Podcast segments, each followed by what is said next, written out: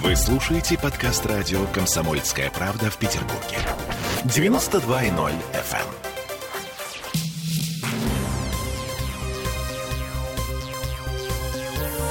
Темы дня.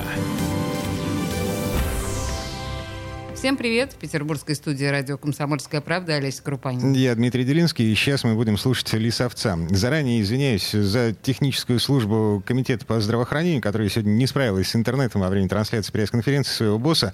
Качество записи хромает, но в случае чего мы будем переводить некоторые самые непонятные места. Вот для начала по поводу пика третьей волны. Пик третьей волны пройден. А, был он, к сожалению, а, выше, чем предыдущие волны и э, пришелся как на последнюю неделю июня текущего года. В течение последующих всех недель июля мы отмечаем четкое, уверенное снижение всех показателей. Это и уменьшение числа вызовов скорой медицинской помощи, это уменьшение числа еженедельно госпитализированных пациентов и увеличение доли свободных коек. Если кто-то что-то не понял, значит, вывод о том, что э, пик третьей волны пройден, э, Комитет по здравоохранению делает, исходя из э, статистики по госпитализациям, по вызовам, числу вызовов скорой, а статистика эта, на минуточку, закрыта. Вот ее как закрыли перед чемпионатом Европы по футболу, так до сих пор не открыли. Поэтому можно говорить о ней все, что угодно. А, здесь нужно отметить, что открытая статистика по заболеваемости говорит, что уже почти месяц на самом деле ничего не меняется. А как было в районе 1900-2000 заболевших в сутки, так и остается. Вот сегодня, например, 1925 заболевших. Смертность, да, действительно снизилась. С аномальных 100 человек в сутки до 64 сегодня. Так, теперь по поводу вакцинации. Жители Петербурга уже не стоят в очередях. На пике было больше 30 тысяч прививок в сутки. Сейчас в два раза меньше. Интерес у граждан снижается. А, может быть, это связано в том числе с тем, что вакцинация как проводится добровольно и нет никаких э, мер, как мы видим, принуждения. А, кроме того, информация о том, что интенсивность эпипроцесса снижается, тоже может быть некое благодушие вселяет наших граждан. И как ситуация будет развиваться в сентябре, мне прогнозировать сложно.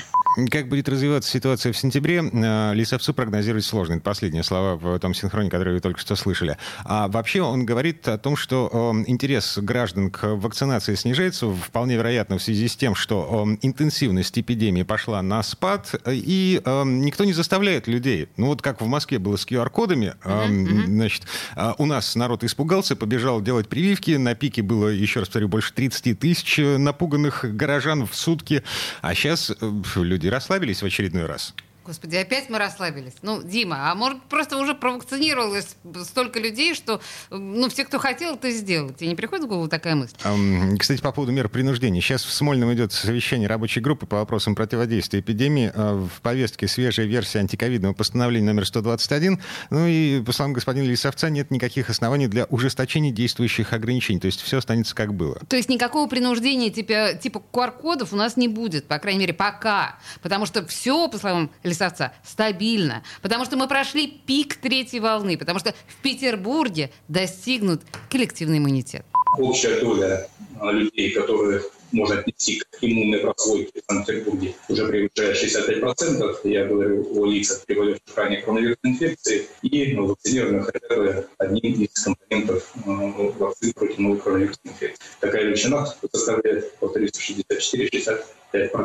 И таким образом а, тот целевой показатель, который устанавливался за год для города, время можно считать достигнутым целевой показатель, который был запланирован для города, эм, он достигнут. Эм, или Совет посчитал, сложил все в одну кучу, значит, тех, кто переболел, э, тех, кто прошел первую вакцинацию, и тех, у кого есть две прививки. Да? Вообще, конечно, да, это потрясающе. Нам же с тобой объясняли, что, ну, а постепенно иммунитет уходит у тех, кто переболел, у кого-то прошло уже полгода, у кого-то уже год прошел. Да, и прививка, сделанная полгода назад, в общем-то, тоже. А, и вообще, я считал, что для достижения иммунитета нужно пройти вакцинацию полностью. Угу. Полностью. А вот господин Лисаец говорит, что 65% это включая тех, кто сделал только первую прививку. Поразительно.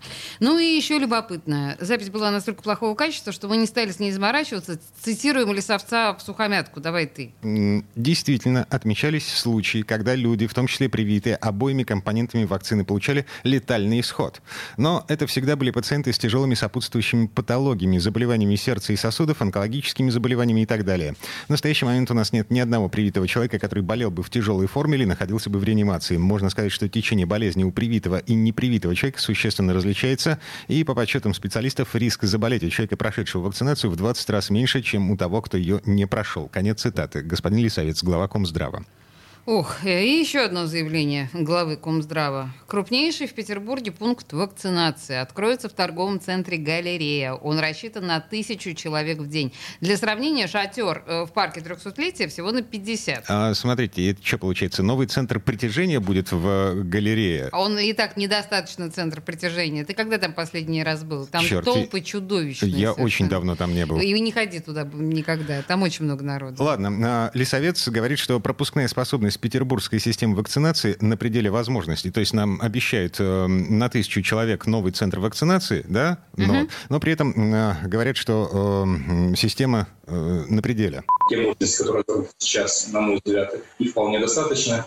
Но необходимо отметить, что те мощности, которые мы сейчас в состоянии представить нашим горожанам, они фактически достигли уже э, своего пика или близко к этому. Речь это связано не с местами, где можно было бы развернуть пункты вакцинации, а с тем, кто обеспечивает проведение вакцинации, те же медицинские работники, перед которыми стоит масса и других задач. То есть мест хватает, да, а не хватает врачей. Вы помните, у нас в эфире чиновники из Смольного на прошлой неделе говорили о перепрофилировании незагруженных медицинских специалистов, мол, прививки будут делать стоматологи и дерматологи. Судя по всему, не, не срослось. И э, вот еще одно. Я не понимаю арифметику. Смотрите, на пике интереса жителей Петербурга к вакцинации в городе делали больше 30 тысяч прививок в день, и врачей хватало. Угу. А сейчас делают 12 тысяч, и врачей не хватает. Ну, я прям вынул изо рта. Я тоже не понимаю. У меня не сходятся эти цифры в голове. Ладно, тем временем, у нас нашли продавцов справок о вакцинации. Помните, в Москве после того, как ввели QR-коды, э, рынок молниеносно отреагировал, появились люди, готовые за деньги оформить документы вплоть до занесения в медицинские базы Минздрава и на портал госуслуги. Это стоило, по-моему, 12 или 17 тысяч. Да? Московские власти тогда объявили о беспощадной борьбе с этим явлением. Ну, а потом там в Москве пришли к логичному выводу, что вообще-то это все борьба с ветряными мельницами. Э, и QR-коды отменили. Так вот, в Петербурге полиция поймала банду врачей. Слушаем официального представителя городского главка МВД Вячеслава Степченко. В организации незаконной деятельности подозревается врач одной из больниц Петербурга и ее сожитель. Кроме того, к противоправной деятельности была привлечена медсестра другого медицинского учреждения. Злоумышленники находили желающих получить сертификат о вакцинации, не прививаясь, после чего изготавливали требуемые документы, при этом сама вакцина уничтожалась, а сведения о вакцинации заносились на портал госуслуги. После чего клиент получал требуемый сертификат. По данным полиции, фальшивую вакцинацию прошли десятки граждан. Возбуждены уголовные дела по факту мошенничества и подделки документов. Расследование продолжается. Добавлю, что дело это было возбуждено после того, как в полицию пришел житель курортного района с жалобой на то, что он перевел тысячу рублей администратору некого телеграм-канала за справку об отрицательном ПЦР-тесте без сдачи анализов. Потом канал оказался заблокирован, а админ перестал выходить на связь. То есть он настучал после того, как, э, собственно говоря, ему самому мошенничество не удалось. Денежка, Очень мило. Да, слетели денежки. По заявлению вот этого обманутого покупателя полиция возбудила уголовное дело, вышла на медицинских работников, которые торговали документами, в том числе и сертификатами о вакцинации. И маленькая, но важная деталь. Задержанные не просто признались в том, что они сделали, они еще и сдали координаты всех клиентов. Ай, молодца. Везде все хорошо. А использование поддельных документов – это уголовное преступление. Ну, минимум штраф 80 тысяч рублей. Возможно, обязательные работы на срок до 480 часов, либо до двух лет исправительных работ. Ну, так, на секундочку. Или же арест на срок до 6 месяцев. Нормально, за поддельную справочку, я считаю. А, вообще стоит отметить, что по всей стране Роскомнадзор заблокировал более тысячи страниц по продаже поддельных справок о вакцинации, причем почти все в июле, э, на пике интереса жителей нашей страны к этой теме. Тем не менее, вот прямо сейчас набираем в поисковике «Купить справку о вакцинации от коронавируса». Первая строка — дисклеймер со ссылкой на Уголовный кодекс. Эм, дальше три статьи о том, как мошенники разводят антиваксеров. Э, ну, в смысле, СМИ mm-hmm. публикуют рассказы о том, как работает этот ну, рынок, этот механизм. Ну и вот пятая ссылка — интернет-магазин медицинских документов. И еще два таких же магазина на первой странице поисковой выдачи. Ну, так что, в общем, добро пожаловать в мир мошенников. Все работает нормально. Темы дня.